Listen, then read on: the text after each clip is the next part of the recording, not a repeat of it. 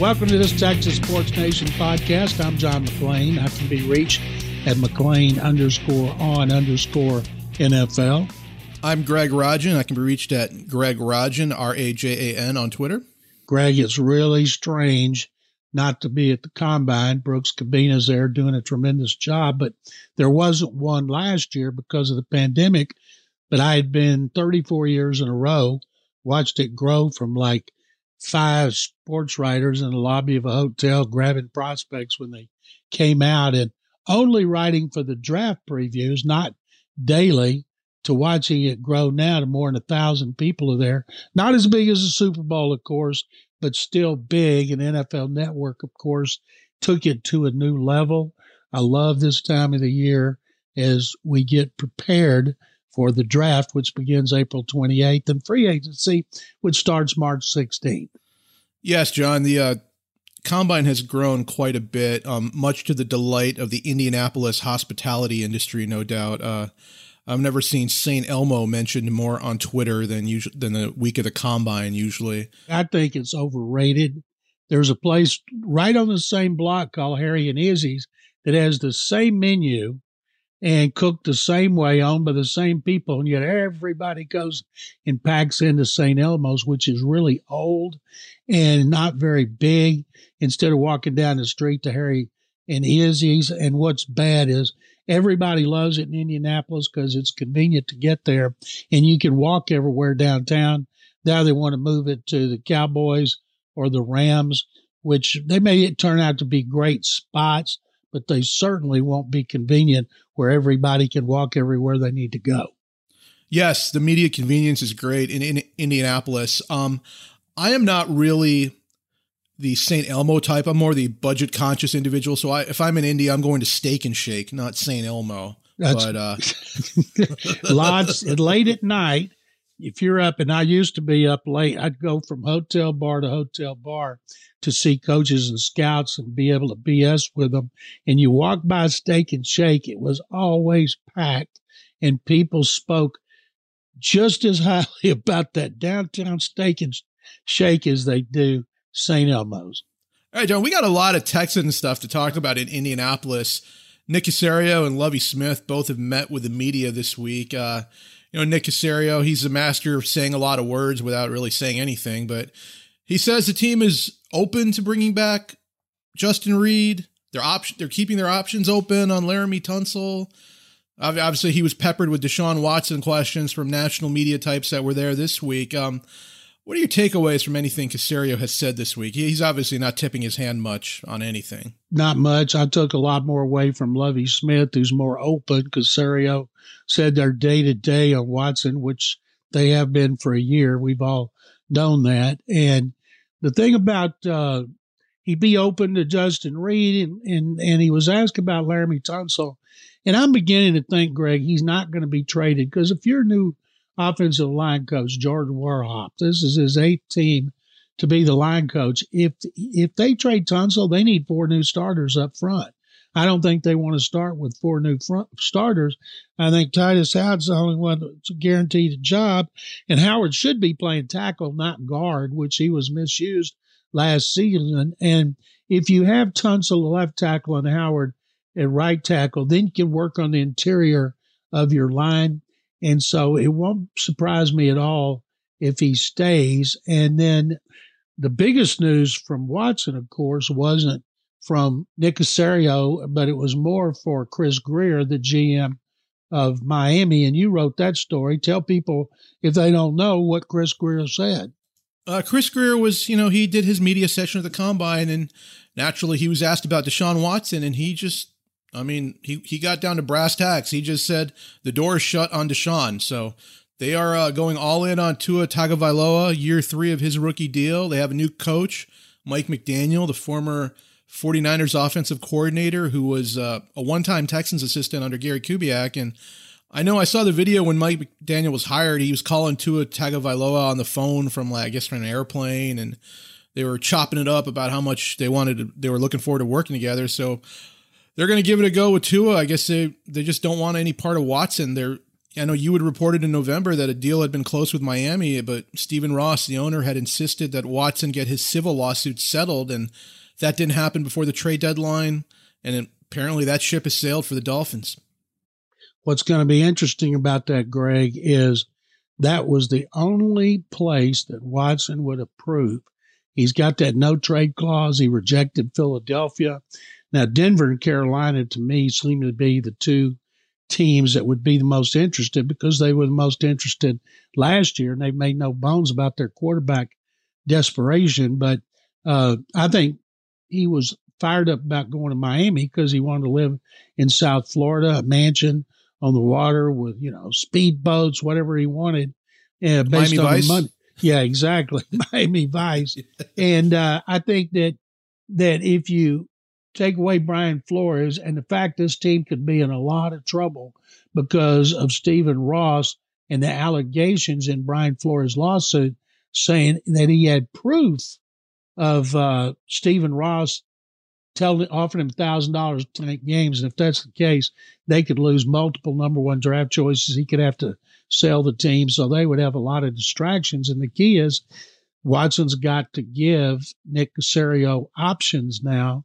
And I think Denver is a great quarterback away from being a Super Bowl contender. And Carolina, which has the sixth overall pick this year, Denver number nine, but Carolina is, uh, is a three-hour drive from his hometown in Gainesville, Georgia, and also really close to his quarterback guru and best friend, Quincy Avery.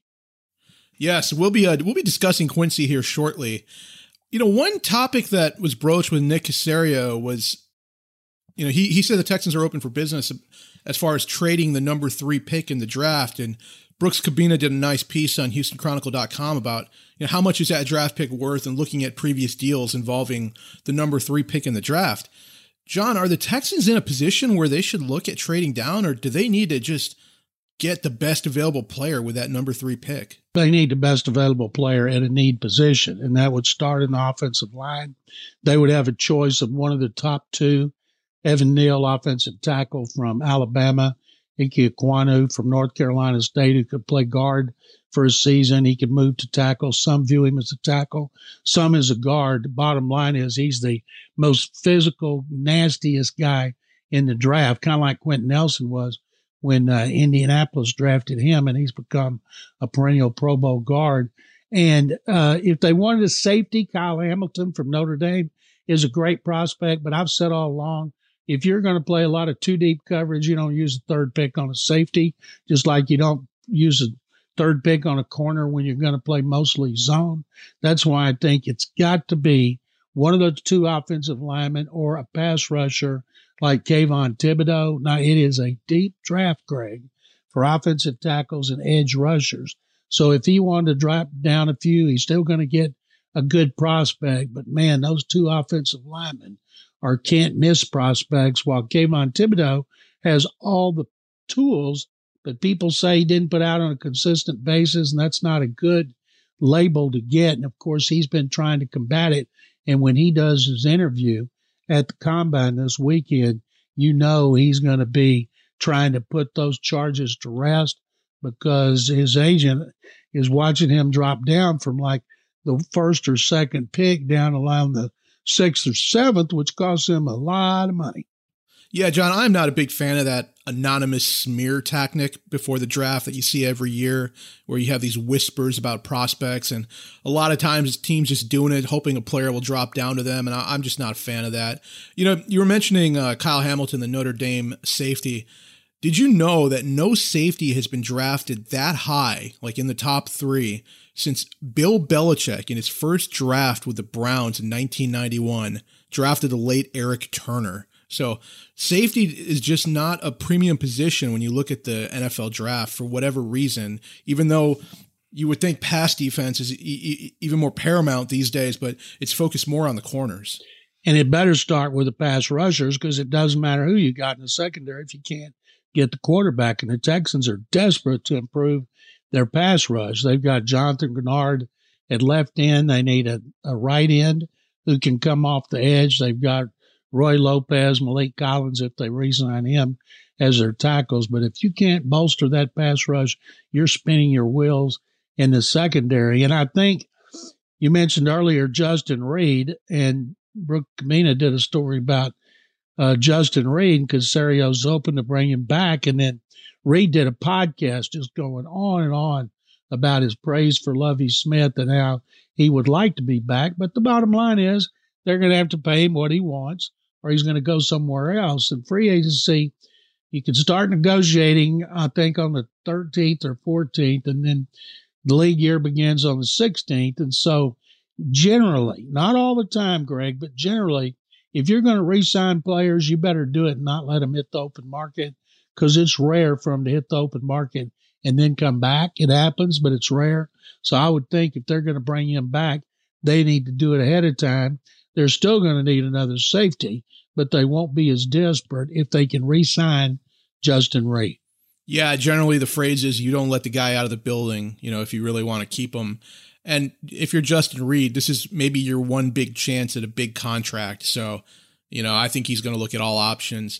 You know, Lovie Smith was uh, interviewed yesterday, and he seemed to have a very philosophical approach to the Deshaun Watson situation, saying, "We would like a prompt resolution to it, but I'm a patient man too. We understand this is year two. I know Deshaun wants to play." So, I mean, I guess if you look at Lovie Smith's thinking, he's never been with the Texans where they had Deshaun Watson. So it's really nothing he's accustomed to. So I guess he's he's just fine playing, I guess, the long or longer game when it comes to Deshaun Watson. They have no option. They're not going to cut him. So they have no option but wait till the legal situation is cleared up. And Lovie also, because he was at New at Uh, head coach at the University of Illinois, he's never gone against him. So he's only seen him on T V, or he's only seen him on tape that he would have watched after he became a Texans coach, although I don't know why he would have watched Watson if he didn't have to. So his situation hasn't changed at all. When the time comes that teams will make them offers, then they will trade him. And uh, until that time comes, it's just all rhetoric, which it has been for a year. Speaking of Deshaun Watson, his personal quarterbacks coach, Quincy Avery, was on a podcast over the weekend uh, with the Ringer's Ryan Russillo, where he made a comment that really got a lot of attention. And he said, regarding Watson, people might have forgot that his last year in Houston when he played, he was carrying like three guys who could have been working at your local Walmart at the receiver position, and he went absolutely berserk. If he gets on a team with any sort of talent around him, somebody's going to have to really watch out. Now, I saw that comment, and I, I was kind of irked by it because of two things. First of all, Quincy Avery's never played a down in the N F L. And to compare guys who actually have worn an N F L uniform and played in a regular season game to people working at Walmart, I mean, that's just, to me, that's just ridiculous. And I, I And I think there's also this stigma that there's some something wrong with working at Walmart. If anything, the past two years, we've learned how important retail workers are. So I don't know. I just think this is a very bad look on Quincy Avery's part. He came back and cl- tried to claim that his quotes were taken out of context, although I don't know what context, you know, you could have taken them in, because, I mean, he just, the words are right there. He was asked a question. He answered. So, I mean, what are your thoughts on this, John? I, I just don't know why Deshaun Watson would want these people who ostensibly represent him, you know, commenting like this publicly. First of all, I think it's preposterous, and I'll guarantee you Watson didn't like it, because those three receivers were Brandon Cooks and Will Fuller outside and Randall Cobb inside. And Brandon Cooks is one of the best receivers in the league and has been for a while. Will Fuller had his best game till he got suspended the last five games for violating the substance abuse policy. And Randall Cobb missed the last six games with an injury. And Cobb, of course, is now playing with Aaron Rodgers. Will Fuller missed most of the season with the Dolphins. A lot of people think Fuller signed with the Dolphins because he thought Watson was going to be there. And then Brandon Cooks is still is by far the Texans' best receiver. So that was insulting. Now, maybe he's talking about Q T and Hanson, who had to play when those guys got hurt or suspended. And, he, and, and, and you know, the thing is, Watson played great that season in every single way, but he did have three good starting receivers till the last part of the season. So maybe if he had said, the last part of the season, two of the three, but if I'm the one that's insulted, to me, it would be Brandon Cooks. And Fuller and Fuller and Watson are tight. I'm guessing that Watson may have called him and say, man, you know, that's that's from Q and not me. And that's not what he meant. And, of course, blame it on the podcast. But there's no way you can take that comment out of context, Greg, because it's just ridiculous. Yeah, it's I mean, I, I, I don't know. It's like, isn't that the job of a franchise quarterback to elevate receivers around you? I don't remember Tom Brady ripping like David Patten or, I mean, the late David Patten or any of these other, you know, receivers that were on those Patriots Super Bowl teams. They might not have been great receivers, but you know what? They helped him get the job done. I mean, Chris Hogan isn't a Hall of Famer, but, you know, he he played pretty well with Tom Brady. That's a fact, and and that is what happens. But sometimes it's up to those receivers to make plays and get open to help the make the quarterback look good, and it goes vice versa. And I tell you what, Watson, when he does play again, he's going to be making a lot of receivers look good because he is a great quarterback. John, let's close with a little bit of baseball talk or lack of baseball. Um, there was a marathon negotiating session Monday in Florida, and M L B extended its deadline to get a deal done to avoid canceling regular season games to Tuesday afternoon. But the ne- negotiations went sideways on Tuesday. You've got a lot of bad blood now between players and owners, even more so. And uh, there's Rob Manfred went ahead and canceled the first two series of the regular season. So the Astros really lose out big because they will lose a home series against the Phillies and a home series against the Yankees.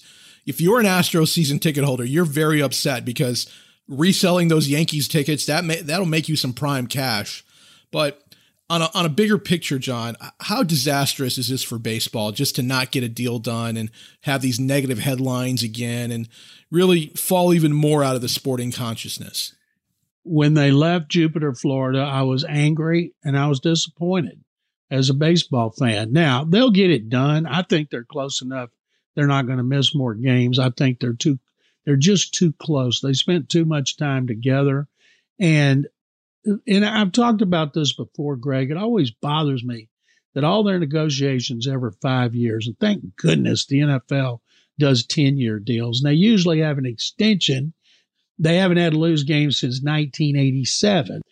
The baseball owners have to be so envious of the owners in the N F L because they do ten-year deals, and they usually do them with one year left, so the labor piece in the N F L is for eleven years, and they haven't had any kind of work stoppage in the N F L since nineteen eighty-seven, and it almost seems like we have it every time there's a C B A uh, that is about to expire. The the two sides in baseball just hate each other. They just do, and therefore the fans hate them all. Now, the fans will come back when it's done, but I feel bad for all those people in Florida and Arizona who've lost out on income, the people that went there or were going to go there, like me, to watch spring training games. But you just want to hear two words. It's not lock and out. It's play and ball. That's very true, John. And, you know, there doesn't seem to be an owner in Major League Baseball that can help, like, bridge the gap with the players, kind of like Robert Kraft did, you know, the Patriots owner, the twenty eleven N F L lockout. He was given a lot of credit by the players kind of for helping get that deal done, even though his wife was dying of cancer at the time. And it, it seems like M L B just has these hardliners that are negotiating with the players, and there's no just no avenue to get a deal done, it seems, right now. The Rooney family helped get the strike of eighty-seven settled, the strike of eighty-two settled. And owners take the bull by the horns in football and work hand in hand with the commissioner. Now, maybe in baseball, they do it behind the scenes, but they're not as out front as, say, Robert Kraft, Jerry Jones, the Rooney family, when it comes to labor disagreements, which is one reason they have labor peace. And maybe Rob Manfred wants those owners out of the way so he can take all the bullets from the fans and the players. But the bottom line is fans don't care who makes the money, players or owners, because they all do. They just want to see baseball back again. John, I want to close with a trivia question. Um, can you name the team that won the last college men's basketball game at the Frank Irwin Center in Austin? Uh, let's see. Let me think. Let me think. Uh, how about those fighting Baylor Bears? Very fair. Sick 'em. Sick 'em Bears. I'm John McLean. You can reach me at McLean underscore on underscore NFL. I'm Greg Rajan. You can reach me at Greg Rajan, R A J A N. Greg, thank you very much. Thank everybody for listening, reading, and watching.